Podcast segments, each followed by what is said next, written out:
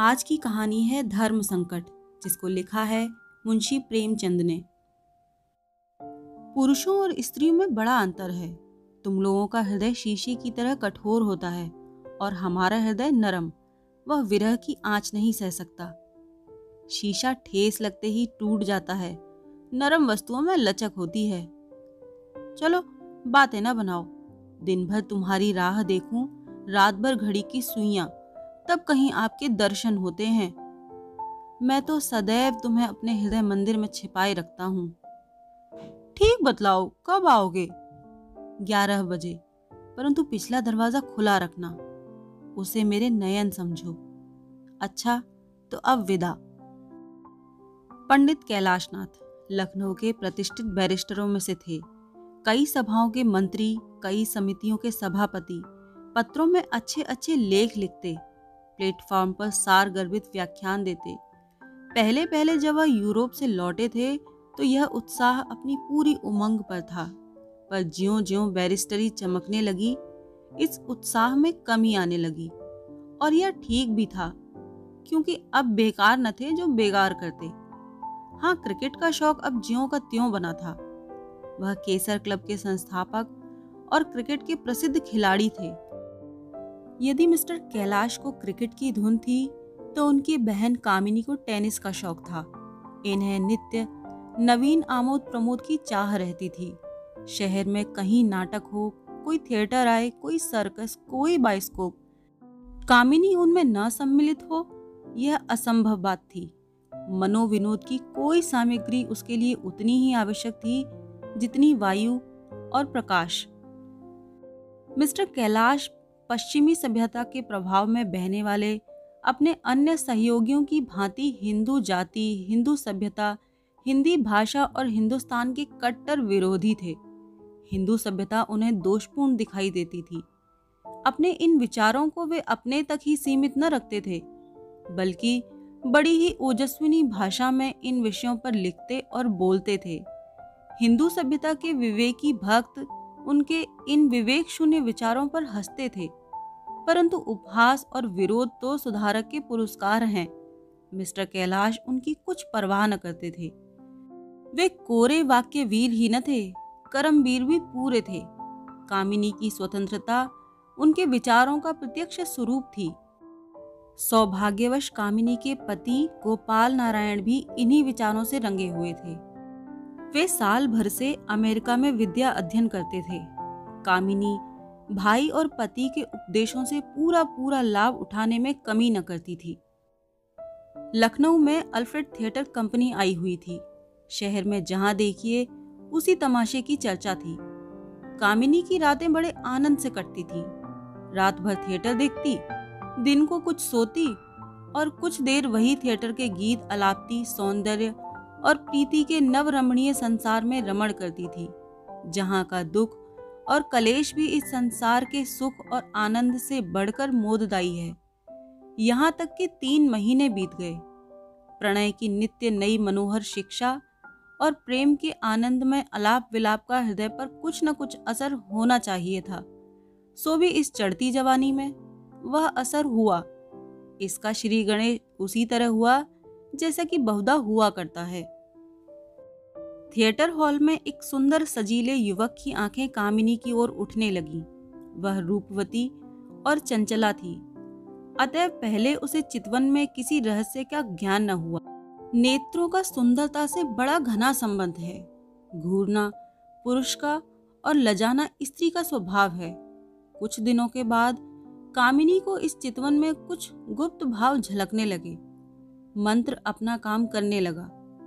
फिर नयनों में परस्पर बातें होने लगी। नयन मिल गए, प्रीति गाढ़ी हो गई।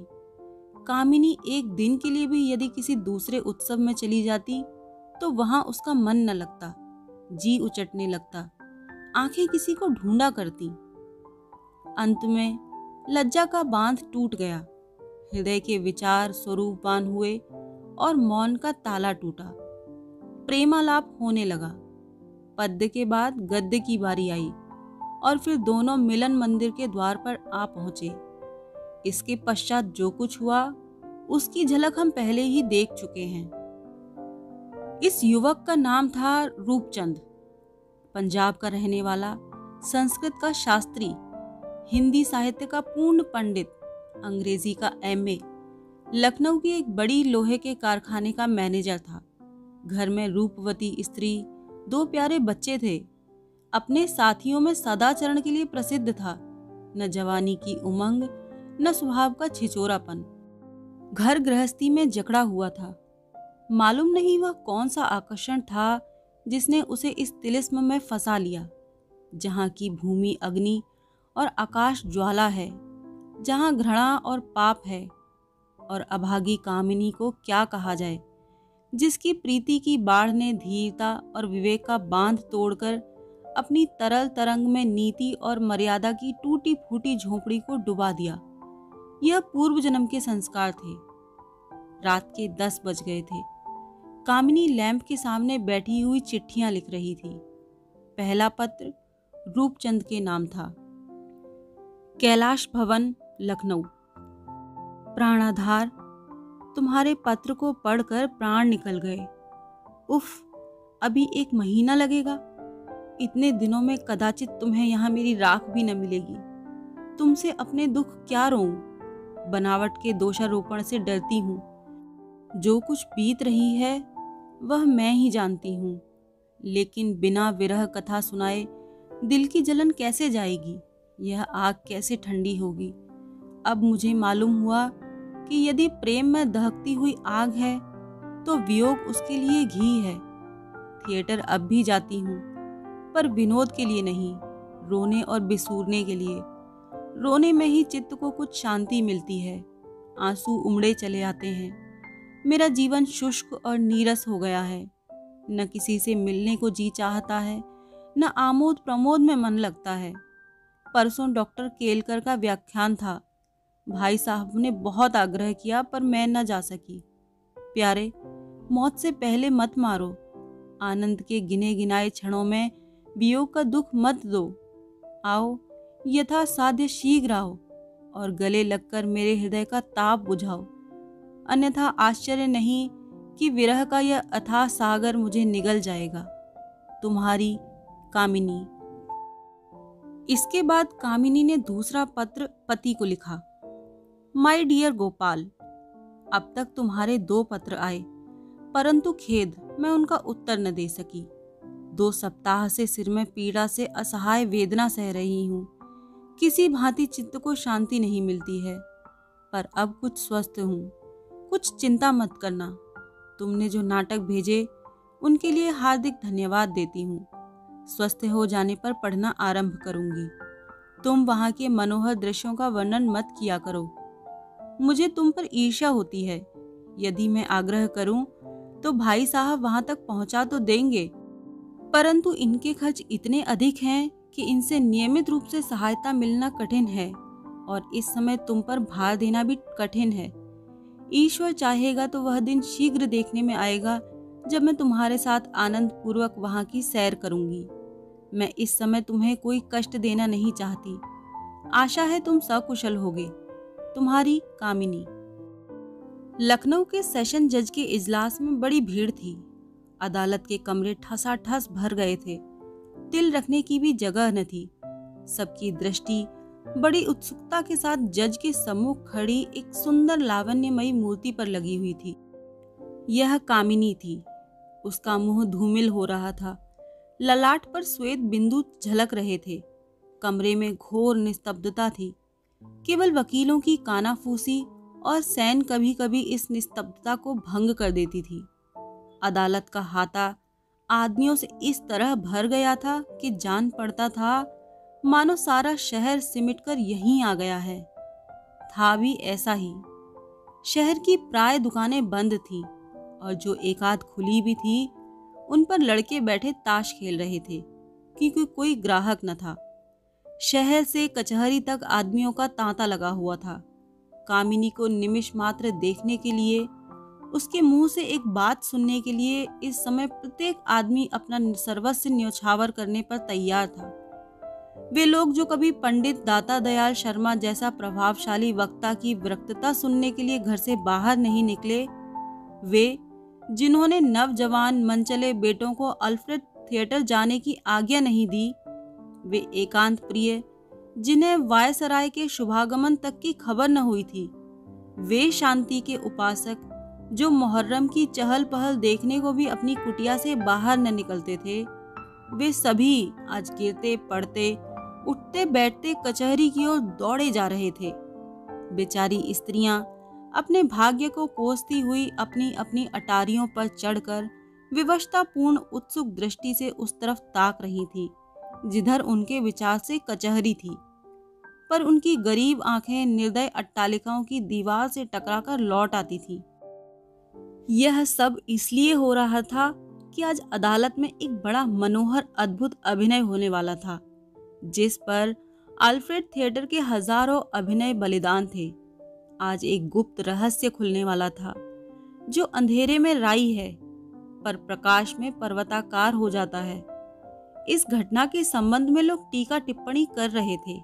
कोई कहता था, यह असंभव है कि रूपचंद जैसे शिक्षित व्यक्ति ऐसा दूषित कर्म करें। पुलिस का यह बयान है तो क्या करें? गवाह पुलिस के बयान का समर्थन करते हैं तो किया करें। यह पुलिस का अत्याचार है, अन्याय है। कोई कहता था, भाई, सत्य तो यह है कि यह रूप लावण्य, यह खंजन गंजन नयन और यह हृदय तारणी सुंदर सलोनी छवि, जो कुछ न करे वह थोड़ा है। श्रोता इन बातों को बड़े चाव से इस तरह आश्चर्य होकर मुँह बनाकर सुनते थे, मानो देववाणी हो रही है। सबकी जीभ पर यही चर्चा थी। खूब नमक मिर्च लपेटा जाता था, परंतु इसमें सुहानुभूति या संवेदना के लिए जरा भी स्थान न था। पंडित कैलाशनाथ का बयान खत्म हो गया। और कामिनी इजलास पर पधारी। इसका बयान बहुत संक्षिप्त था। मैं अपने कमरे में रात को सो रही थी। कोई एक बजे के करीब चोर चोर का हल्ला सुनकर मैं चौंक पड़ी और अपनी चारपाई के पास चार आदमियों को हाथापाई करते देखा।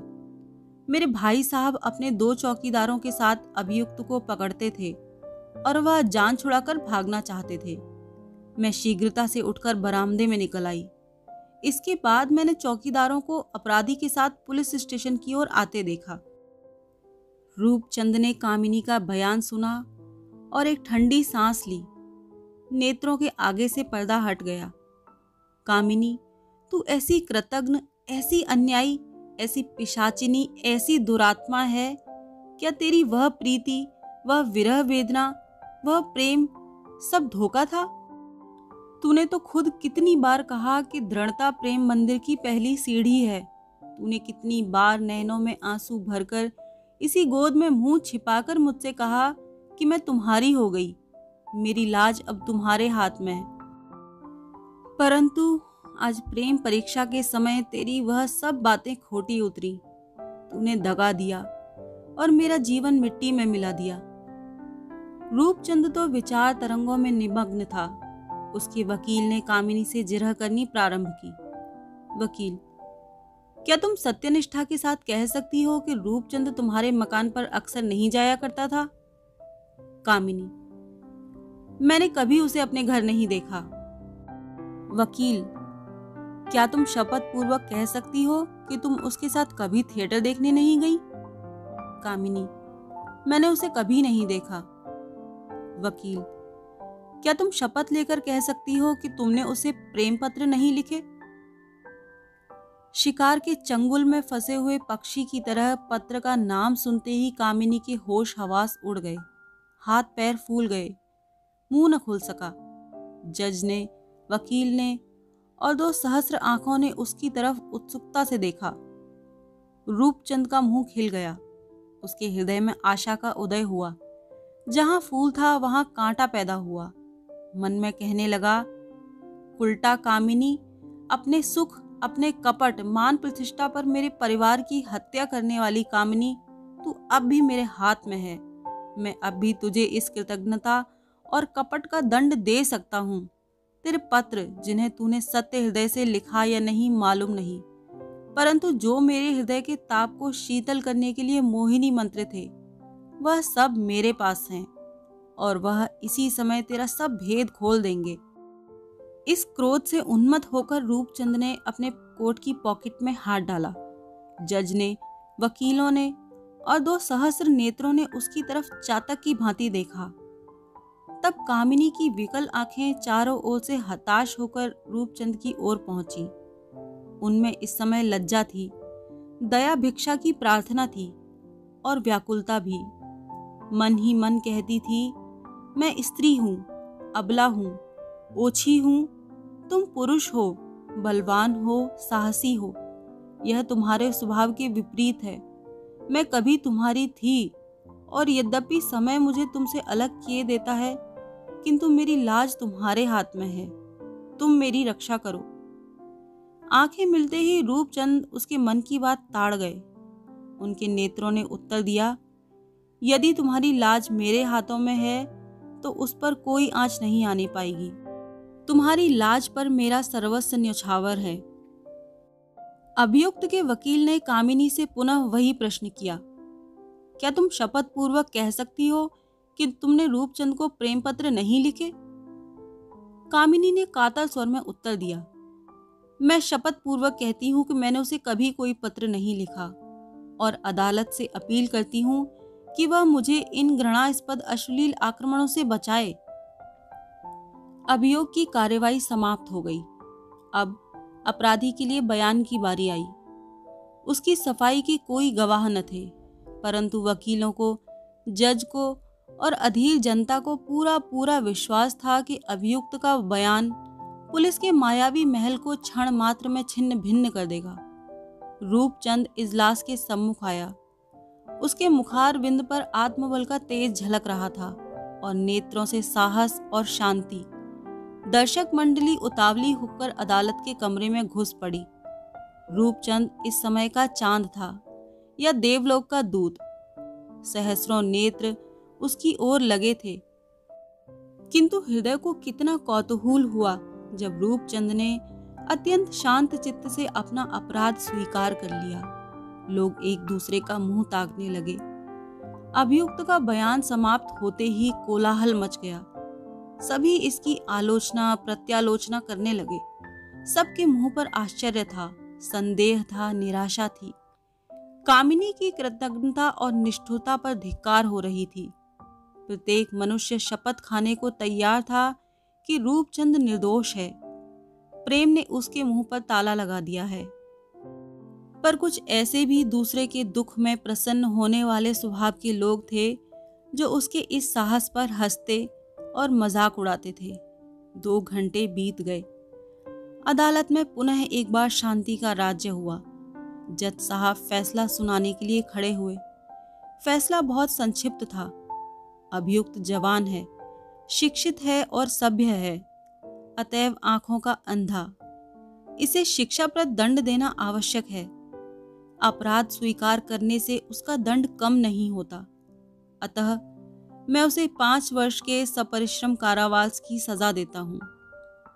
दो हज़ार मनुष्य ने हृदय थाम कर फैसला सुना। मालूम होता था कि कलेजे में भाले चुभ गए हैं।